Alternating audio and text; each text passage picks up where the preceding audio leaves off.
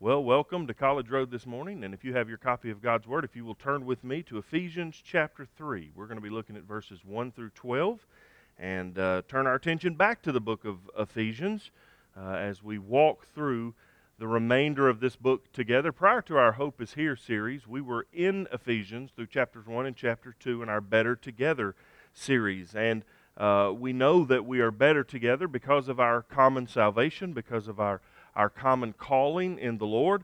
And now, Paul turns his attention in the book of Ephesians uh, from doctrine to practice, or in other words, from belief to behavior.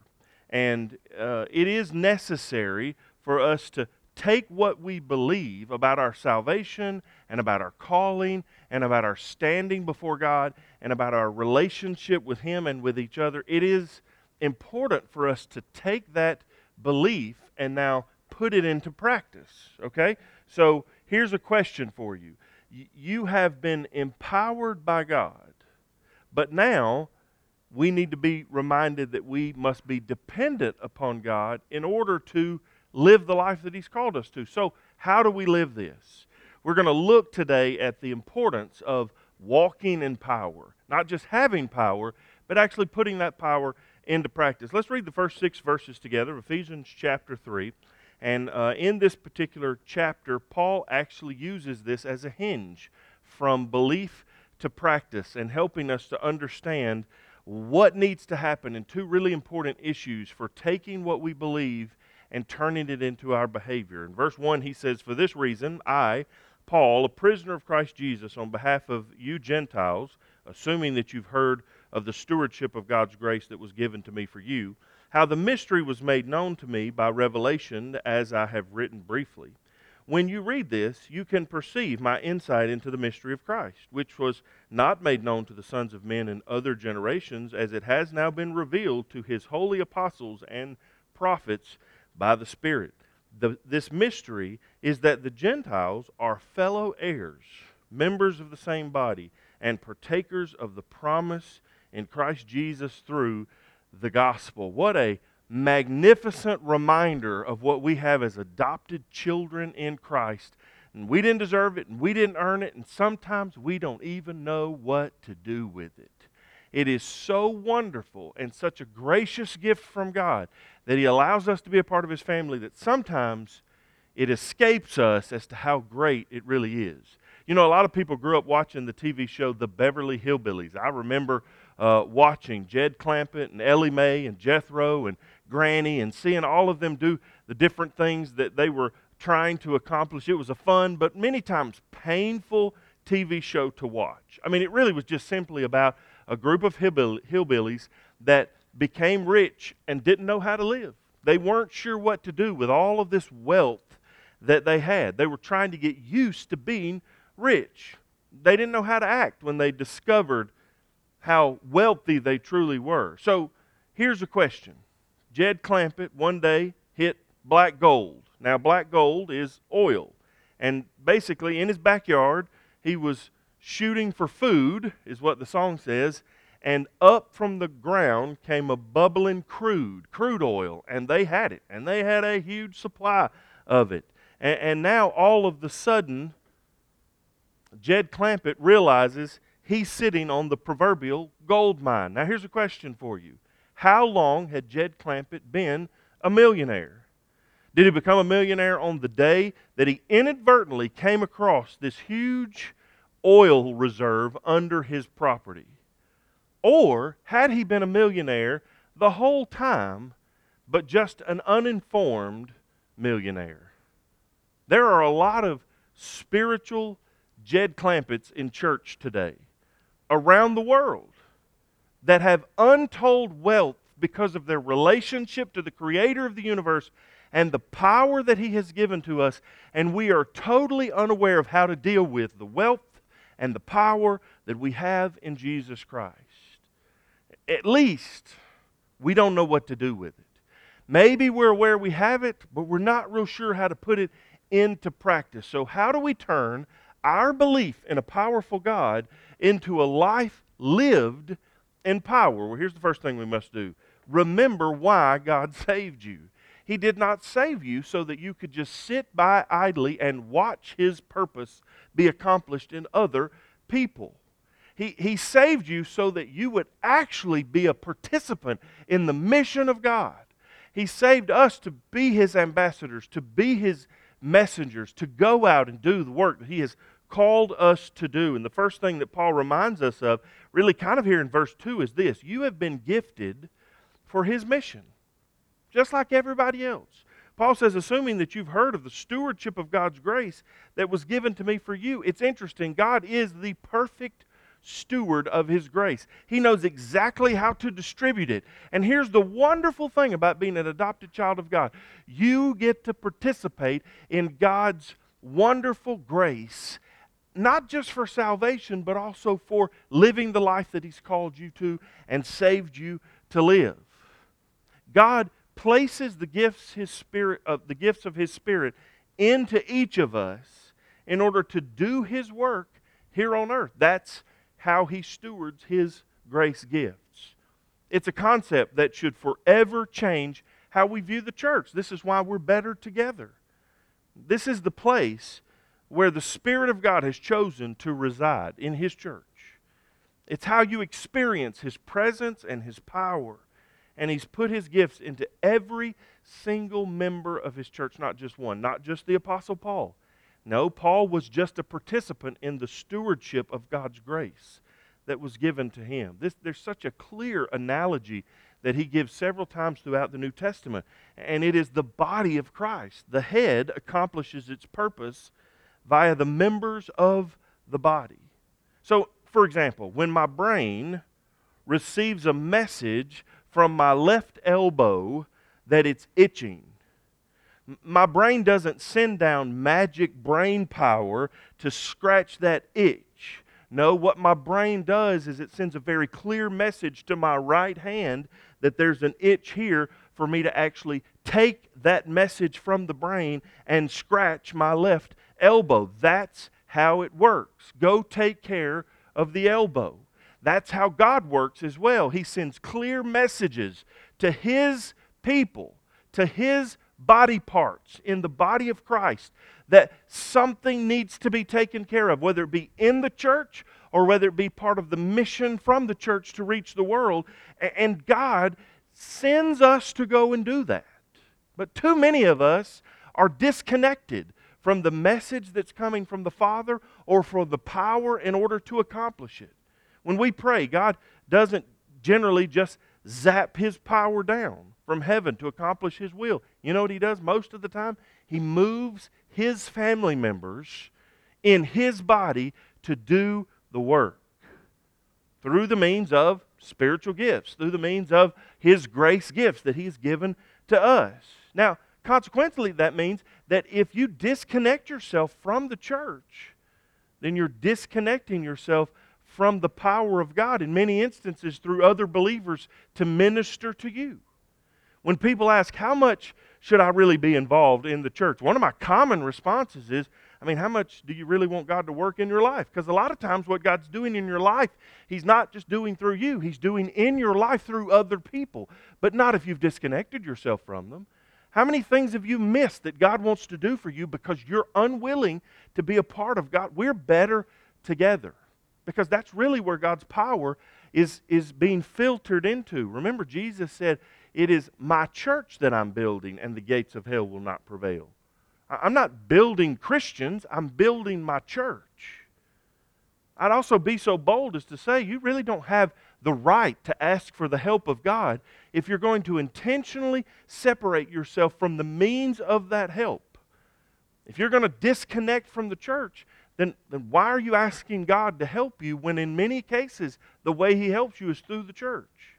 God, I need direction in my life. And God says, Yeah, well, wisdom is from the Spirit, and the Spirit is housed in the body of believers at the local church, and, and yet you don't want to be there. So if you don't want to be there, then, then why is it that you would expect God to endow you with the wisdom that He's giving to the body of Christ? God, I need help in my marriage. Hey, guess what? In the church, you can find counseling and support and encouragement and accountability. God, I'm lonely. Hey, guess what? Go to church.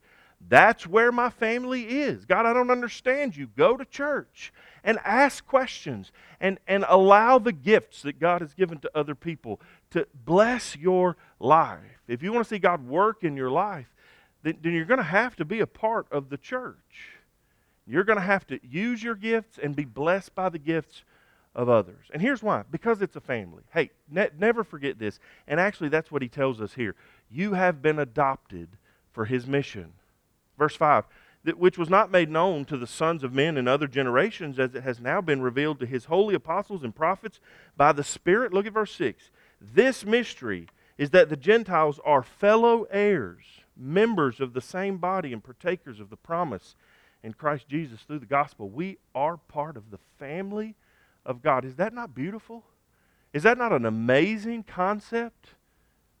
And isn't it also amazing that if we want to experience the power of God in our life, then all we have to do is come home?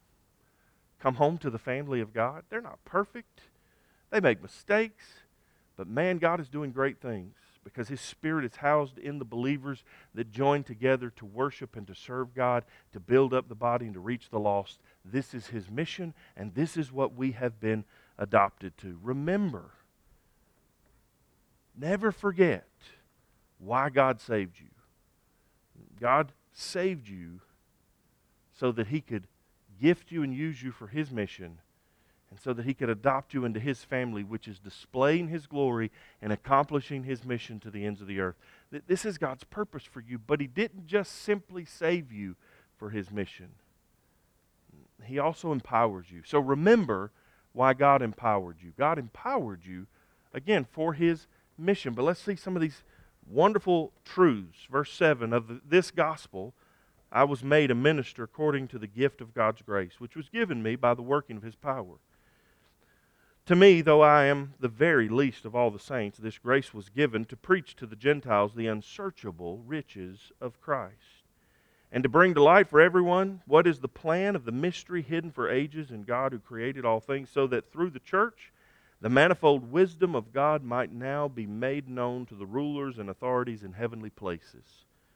This was according to the eternal purpose that he, that he has realized in Christ Jesus our Lord, in whom we have boldness and access with confidence through our faith in him. So I ask you not to lose heart over what I'm suffering for you, which is your glory. Several things right here that we're reminded of that God empowers us to accomplish. One of the things is really ought to be evident. We see it throughout the New Testament, especially in the book of Acts, and certainly in Paul's ministry as well. We are called to reach the lost. No matter what your grace gift is, and you may have multiple, but no matter what it is, and stop trying to compare yourself to everybody else, but no matter what gift God has for you, one of the primary purposes for that gift is for you to use it in the context of the local body of Christ in order to reach the lost with the gospel of Jesus Christ. This is even what Paul did. Of this gospel, I was made a minister according to the gift of God's grace, which was given to me by the working of his power. To me, though, I am the very least of all the saints. This grace was given to preach to the Gentiles the unsearchable riches of Christ. Paul said, I didn't deserve this. I mean, keep in mind, Paul was kind of a, um, a um, very skilled and expert in persecuting Christians. That was kind of his job prior to becoming apostle of Jesus Christ.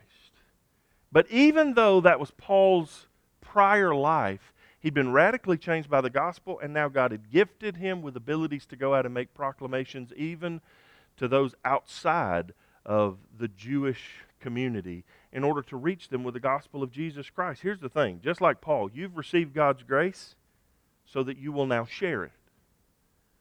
Now, you may feel inadequate, and certainly Paul did. But it's not about whether or not you are adequate, it is about whether or not God is adequate. And you go into the world to reach the lost with the power of God in your veins. He says there in verse 7 and 8 Though I am the very least of all the saints, this grace was given to preach the Gentiles the unsearchable riches of Christ. It's not about how great you are, but it's about how great God is in your life. And what a magnificent truth for all of us to just take a moment and meditate upon. God's desire, His mission in the world is to redeem the world with the gospel of Jesus Christ. And He has given me special gifts from the Spirit of God in order to participate in that. And guess how I use my gifts? In the context of the local church, joining arms with fellow believers and going out to share that message in the way that I pray for missionaries, in the way that I give towards missionaries, and in the way that I go and be a missionary myself. You were called to reach the lost, but not just simply to reach the lost, you were called to impact the world. Let your light shine before men so that they might see your good works and be pointed to your Father who's in heaven. It is a life lived under the power of the Spirit of God that gives you the ability to make an impact in the world and to leave a legacy that will last for eternity. And it doesn't matter how adequate you are, it's about the power of God. There, just look with me real quick, verses 9 and 10. And to bring to light for everyone what is the plan of the mystery hidden for ages in God who created all things. Here, here's, God, here's what God's entrusted you with God has entrusted to His family, to His adopted children, to His heirs, He has entrusted to us the responsibility of making known to everyone the mysteries of the God who created all things. Now, we don't have a special revelation other than God's Word that He has given to us. It's been revealed to us that He is great and He does great things and that He wants to do great things in this world through His children, and we get to be participants of that. And we get to share it with the world. And because of that, they get to see the glory of God and the grace of God and the gospel of Jesus Christ lived out on display. And the world doesn't understand the gospel but you've been called to share it and to show it with your life. Notice there in verse 10 so that through the church, the manifold wisdom, the multifaceted wisdom, the multicultural, multicolored, beautiful wisdom of God might now be made known to the rulers and authorities in heavenly places. Probably they're talking about angels. Here's what we see the people of the world will see this glory of God lived out in your life, but so will the angels in heaven. So will the rulers and, authorities in heavenly places are looking down and seeing what God is doing through you because He's not doing it through anyone else. He is only doing it through His children. What a magnificent, glorious, gracious gift God has given to us. A calling to be His children and to be His ambassadors. We get to be the heralds of God, proclaiming His message to the ends of the earth so that the lost might be saved, and so also that the world might be impacted. And here's what God's called us to do we're called to live with boldness. You're going to reach the lost, you're going to impact the world, you're going to have to live with boldness. And you're not going to be able to do it alone. We're better together because when we're together and filled with the power of God, we are a force of boldness and courage for the gospel and for the mission of God. You were saved by grace through faith. That's what Ephesians chapter 2 verse 8 tells you. But guess what? You must also live by grace through faith. Look at verses 12, 11, 12, and 13. This was according to the eternal purpose that he has realized in Christ Jesus our Lord, in whom we have boldness and access with confidence through our faith in him. So I ask you not to lose heart over what I'm suffering for you, which is your glory. Now, all of this really is a personal testimony of Paul saying and showing how the grace gifts of God in his life have led to the ministry that he has led, and, and ultimately how it's been a blessing to the church, and how the church shouldn't be sorrowful for this suffering that he's experienced because God is using that to do great things. Here's what we know from this beyond a shadow of a doubt. You can live with boldness because no matter what the circumstances of life may be, God is bigger. Whatever the world means for evil, God means for good. Whatever the world throws at you to harm you, God can turn it into something to use for His glory and for His kingdom. Even when everything in our life is falling apart, don't lose heart because God still wins. We know how this story ends. Live with boldness because you know this is not our home, that's our home. We are adopted children living together in a community of faith serving together, using our gifts to build each other up and to reach the lost, to impact the world. And we can do it with boldness because the same God that gave power to the Apostle Paul gives power to you. The author of the book entitled The Word of Power Church What Happens When a Church Seeks All God Has to Offer. His name was Doug Banister, and, and he wrote about a historical event that took place in the spring of 1940. Hitler had his divisions mopping up French troops and preparing for a siege on Great Britain. The Dutch had already surrendered so had the Belgians. The British Army floundered on the coast of France in the channel of port of uh, Dunkirk. Nearly a quarter million young British soldiers and over 100,000 Allied troops faced capture or death. The Fuhrer's troops, only a few miles away in the hills of France, were closing in on what would essentially be an easy kill. The Royal Navy had enough ships to save about 17,000 men. But I, I, don't know if you did the math earlier. A quarter of a million, 250,000 British troops, 100,000 other Allied troops, 350,000 troops stranded there, about to be an easy kill for the German troops, and the Royal Navy could save 17,000 of them. The House of Commons was told to brace itself for the hard and heavy tidings that were about to come. And then, while a despairing world watched in fading hope, a bizarre fleet of ships appeared on the horizon in the English Channel trawlers, tugs, fishing sloops, lifeboats, sailboats, pleasure crafts, an island ferry named Gracie Fields, and even the America's Cup Challenger Endeavor, all manned by civilian sailors, sped to the rescue. That ragtag armada eventually rescued 338,682 men and returned them home to the shores of England. As pilots of the Royal Air Force jockeyed with the German Luftwaffe in the skies above the channel. It was one of the most remarkable operations in naval history. But it is nothing compared to what God is doing through His ragtag group of adopted children.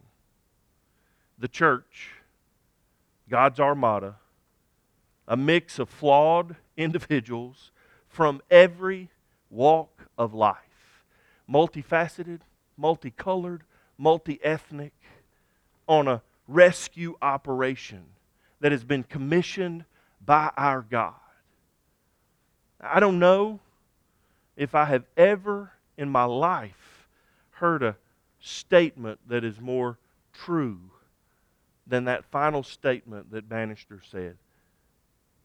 We have been commissioned by God for the greatest rescue operation in the history of the world to go and to seek and to save that which is lost and to share with them the gospel that has radically transformed our life. You've been given all the resources you need, you've been given all of the tools that you need. And yes, the church is a mix of flawed individuals on a rescue operation commissioned by God. But we already know who wins. Unlike that armada that was uncertain as to the outcome of what would happen to them, we know how it turns out. God wins. And He's called us to be a part of what He's doing and how He's doing it and when He's doing it. And you get to participate not in your own power, but in the power of God. This is our calling. We are better together, and we believe that. But what good is it if we believe it and never put it into practice?